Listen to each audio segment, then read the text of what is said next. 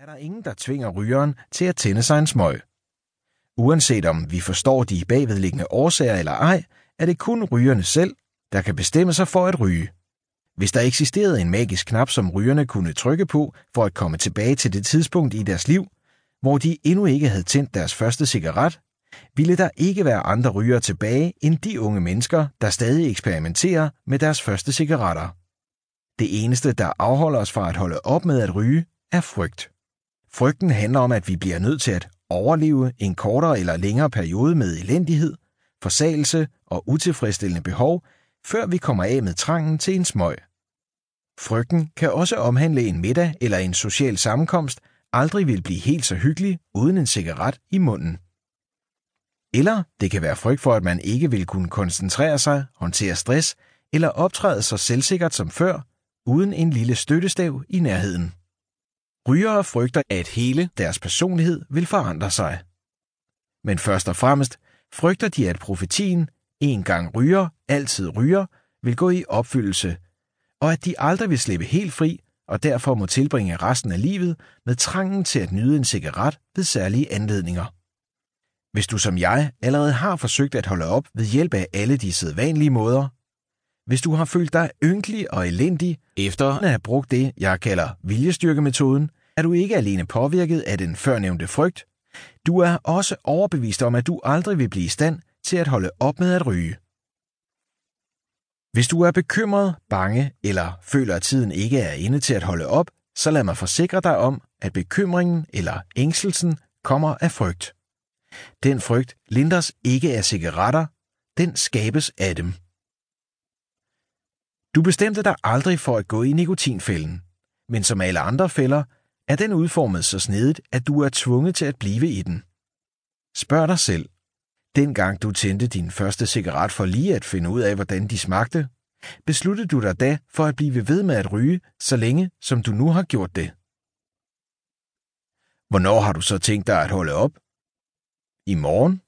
Til næste år? Hold op med at narre dig selv. Fælden er udformet, så du kan blive siddende i den hele livet.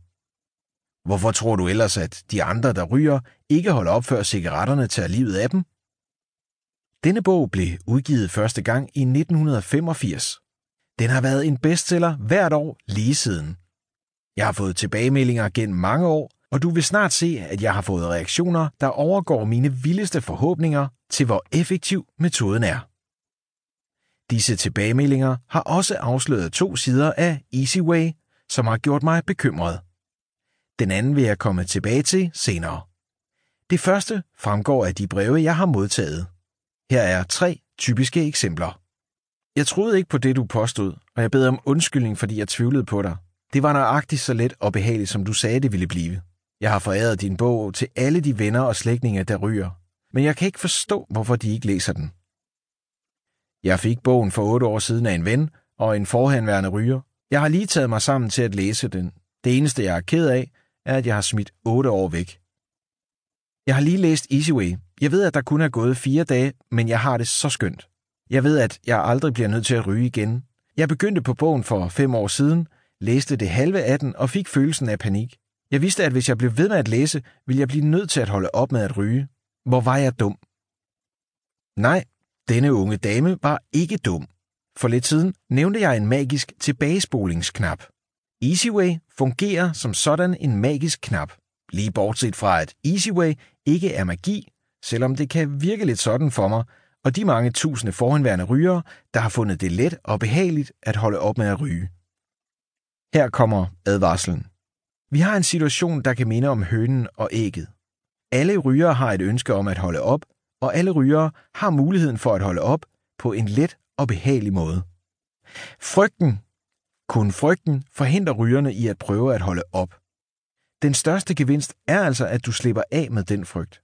Men du slipper ikke af med den, før du har læst hele bogen færdig. Tværtimod. Du vil måske opleve det som den unge kvinde i det tredje eksempel. For hende voksede frygten, mens hun læste bogen. Hvis det sker for dig, kan det forhindre dig i at læse den færdig. Du besluttede dig aldrig for at gå i fælden, men du må være klar over, at du ikke slipper ud af den, før du tager en fast beslutning om, at du skal klare det. Måske har du allerede en gevaldig lyst til at holde op med at ryge.